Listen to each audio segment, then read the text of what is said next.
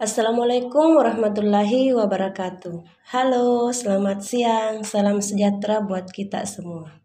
Para pendengar Sipurenu Darurat Siaga COVID-19 di mana pun Anda berada.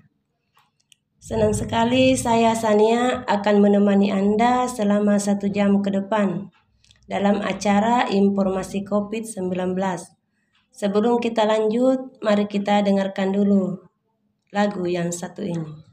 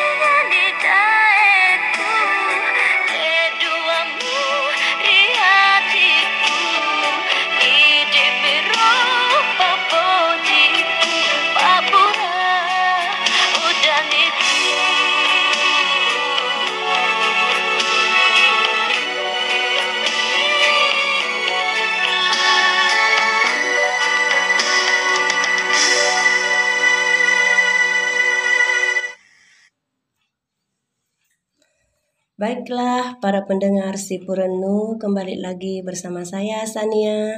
Sebelum kita masuk ke acara, saya akan menyapa teman-teman dan juga para staf desa yang lagi beraktivitas.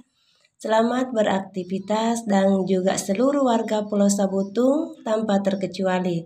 Halo, apa kabar semua para pendengar si Purenu di mana pun Anda berada. Semoga kabar kita di siang hari ini baik-baik ya. Amin. Dan saya akan mengingatkan pada semua warga Pulau Sabutun, khususnya para nelayan yang pergi melaut, tolong hati-hati ki. Karena sekarang sudah masuk musim hujan.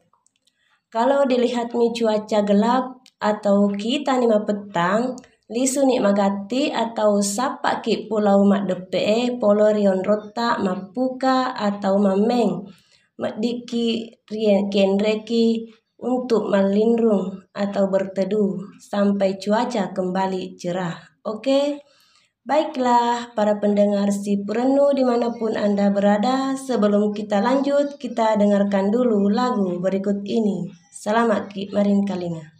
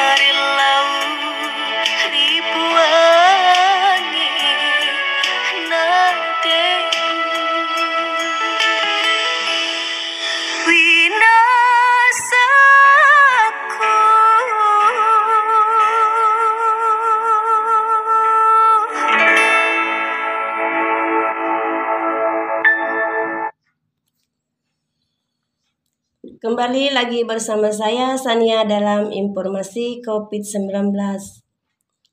Informasi penting tentang vaksin COVID-19. Sementara guna meningkatkan pemahaman masyarakat tentang vaksin COVID-19, KPCPN dengan didukung Kemenkes, Satgas COVID-19, dan Kementerian Kominfo menerbitkan buku saku berjudul Info Vaksin pada November 2020. Selain memuat penjelasan ringkas tentang apa itu vaksin dan manfaatnya, buku sub Buku saku tersebut pun menyediakan sejumlah info penting mengenai vaksin COVID-19 dalam bentuk tanya jawab seperti berikut ini. Apakah vaksin COVID-19 adalah obat? Vaksin bukanlah obat. Vaksin mendorong pembentukan kekebalan spesifik pada penyakit COVID-19 agar terhindar dari tertular ataupun kemungkinan sakit berat. Selama vaksin yang aman dan efektif belum ditemukan upaya perlindungan yang bisa kita lakukan adalah disiplin, yaitu 3M. Memakai masker dengan benar, menjaga jarak, dan menjauhi kerumunan, serta mencuci tangan pakai air mengalir dan sabun. Sebelum kita lanjut, mari kita dengarkan dulu lagu berikut ini.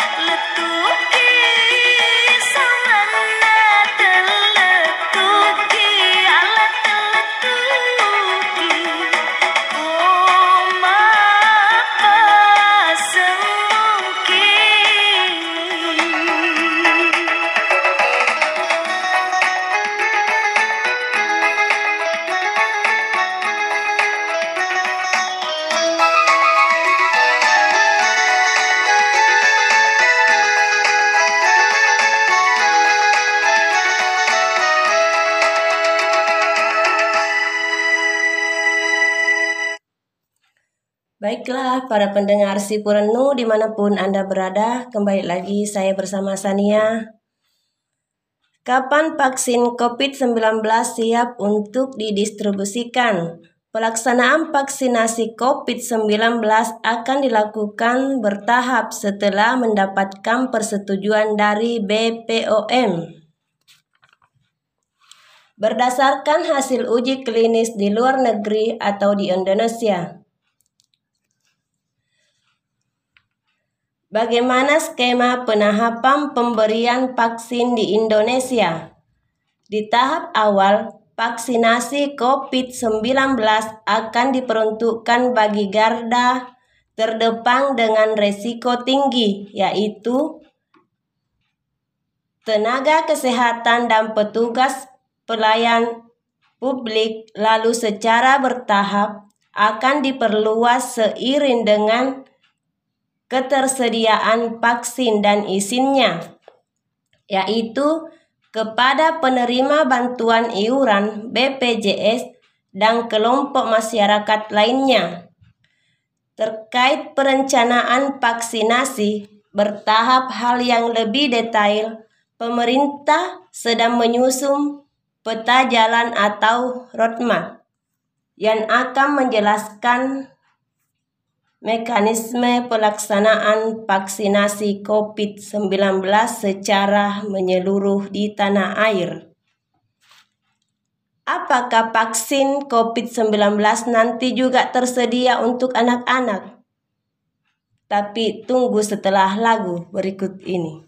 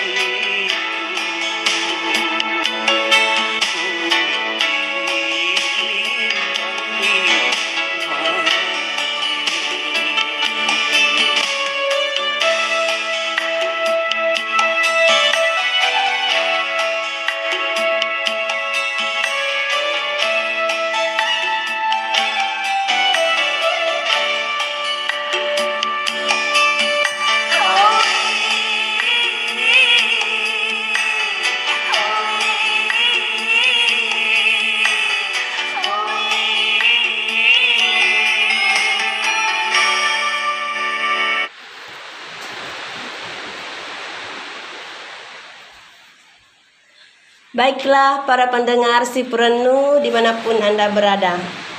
Kita kembali lagi ke acara Info Covid. Apakah vaksin COVID-19 nanti juga tersedia untuk anak-anak? Saat ini, uji klinis vaksin COVID-19 dibatasi pada umur 18 sampai 59 tahun yang merupakan kelompok usia terbanyak terpapar COVID-19.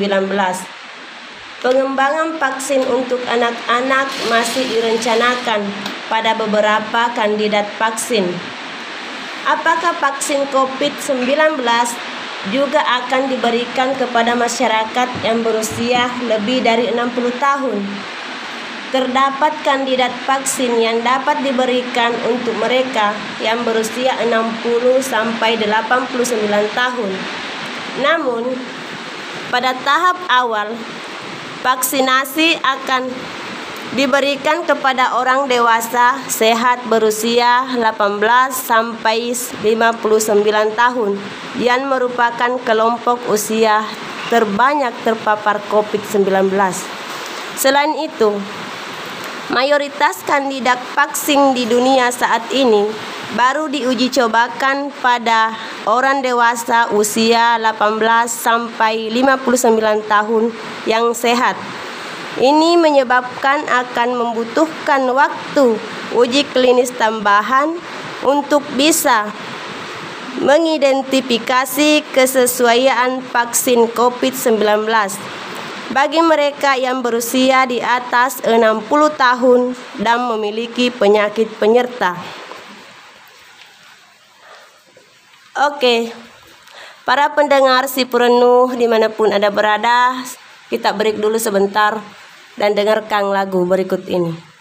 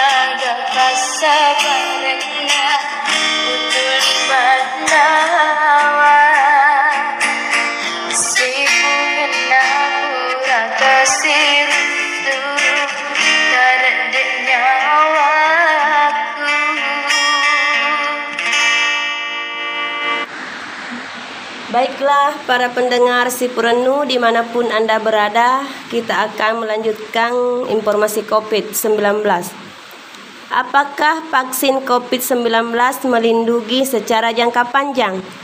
Masih diperlukan penelitian terlebih lanjut untuk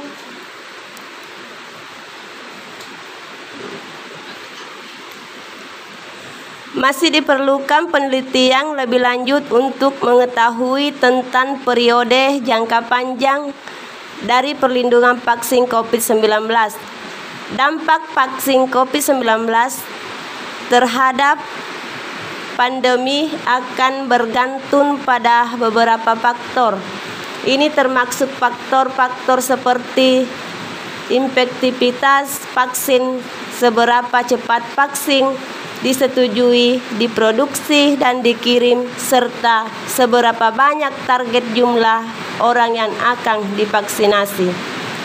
Pemerintah Republik Indonesia menargetkan setidaknya 60% dari total penduduk Indonesia secara bertahap akan mendapatkan vaksin COVID-19 agar tercapai kekebalan kelompok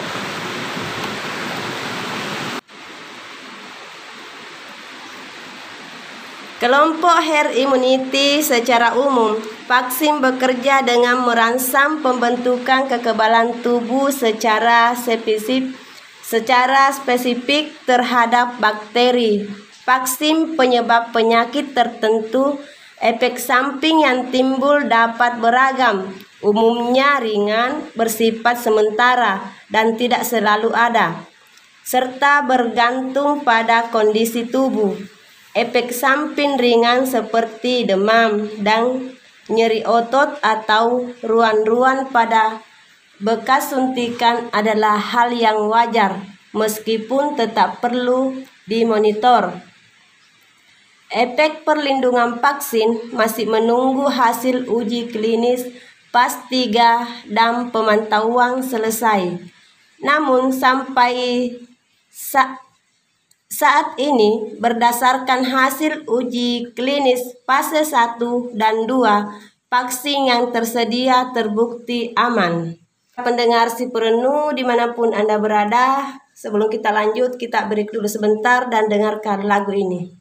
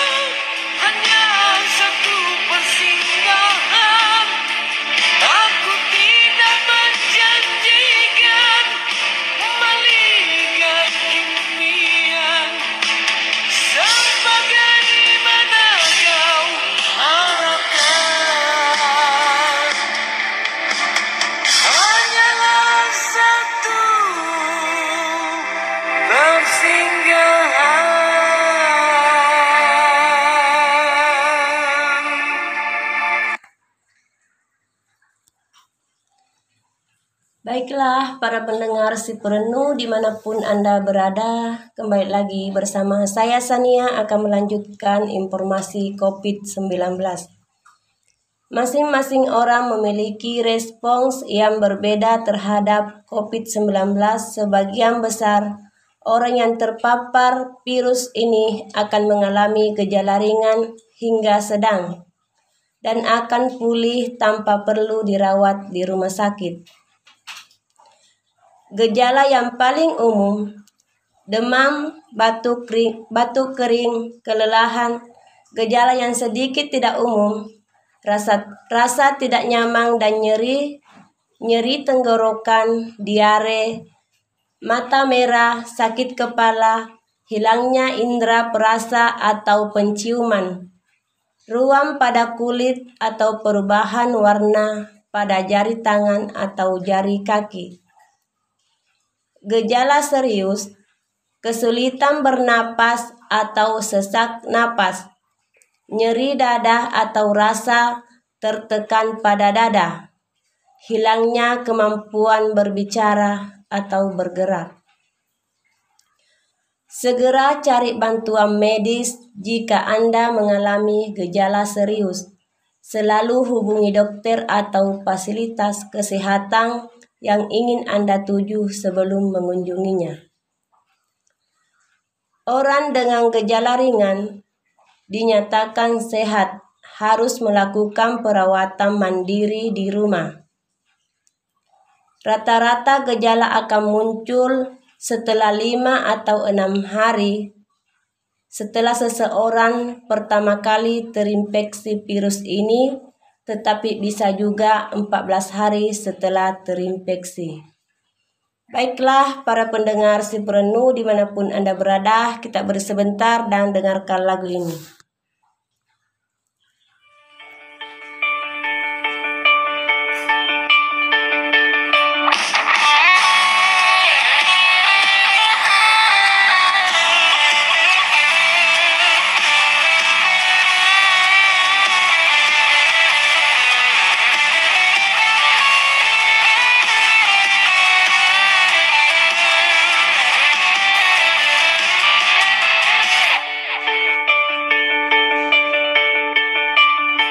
Kini ku harus bernafas tanpamu Yang meninggikan diriku yang selalu Lemah tanpa dirimu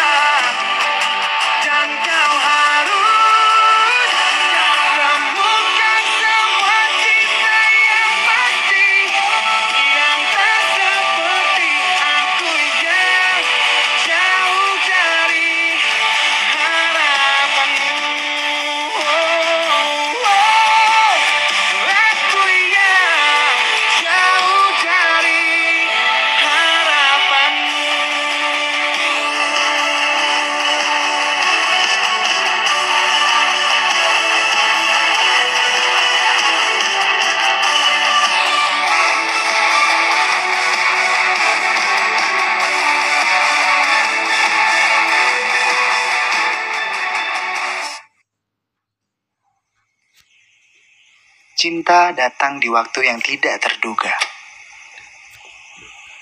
Tapi gue yakin di dunia ini gak ada yang namanya kebetulan. Semua itu udah ditakdirkan. Ada garisnya. Buktinya gue masih saling terhubung sama dia. Nomor yang Anda tuju sedang tidak dapat menerima panggilan. Dan inilah garis cinta gue.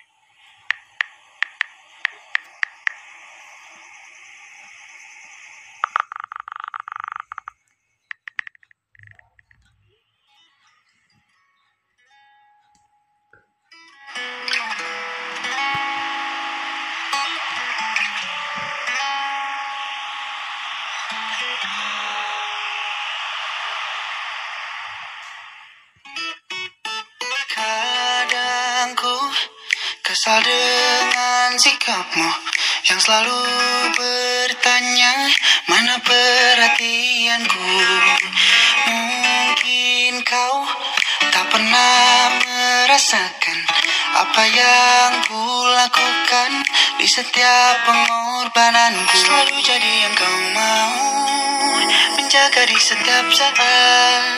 Tapi kau tak melihatnya.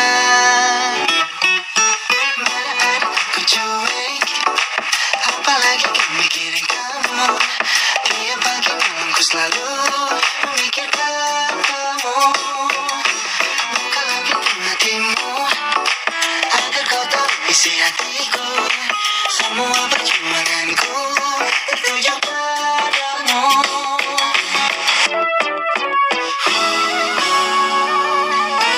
Mungkin kau tak pernah merasakan apa yang ku lakukan di setiap pengorbananku selalu jadi yang kau mau menjaga di setiap saat kau tak melihatnya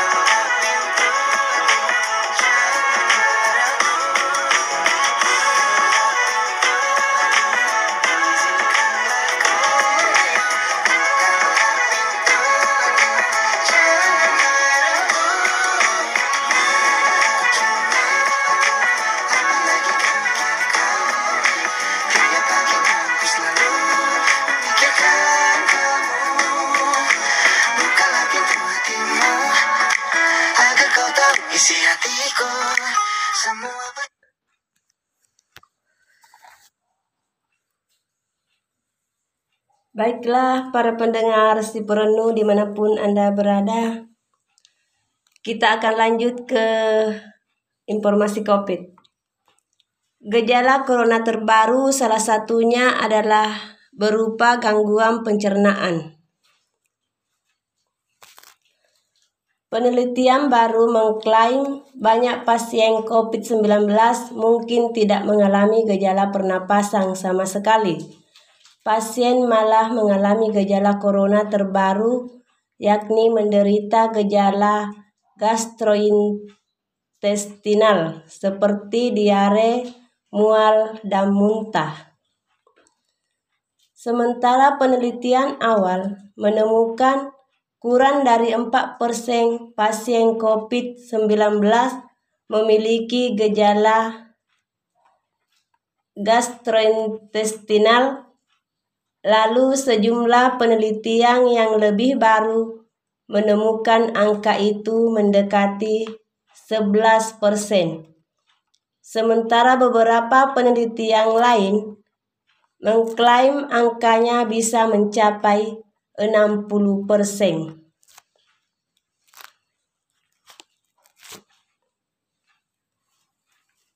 Itulah tadi informasi COVID-19 yang sempat saya sampaikan kepada para pendengar Sipurenu di mana pun Anda berada.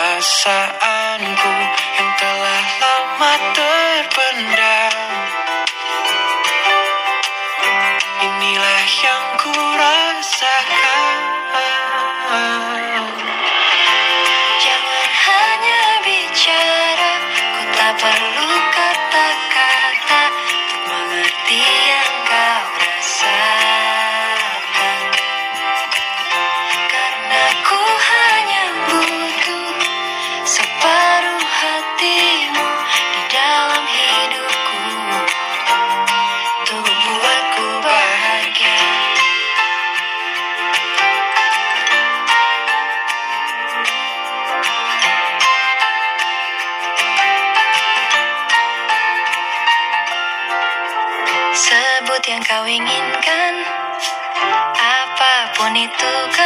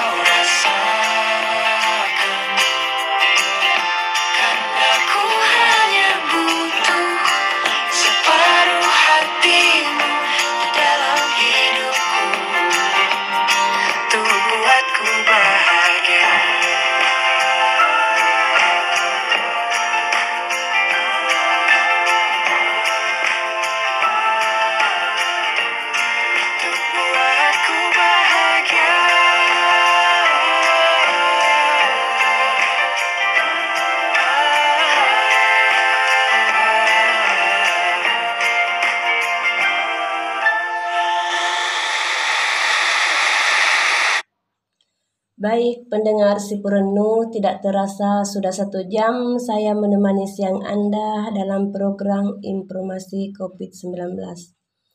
Semoga apa yang saya sampaikan tadi dapat bermanfaat untuk para pendengar si Purenu semua. Mohon maaf apabila ada salah kata. Sampai ketemu di program berikutnya. Saya Sania pamit. Wassalamualaikum warahmatullahi wabarakatuh.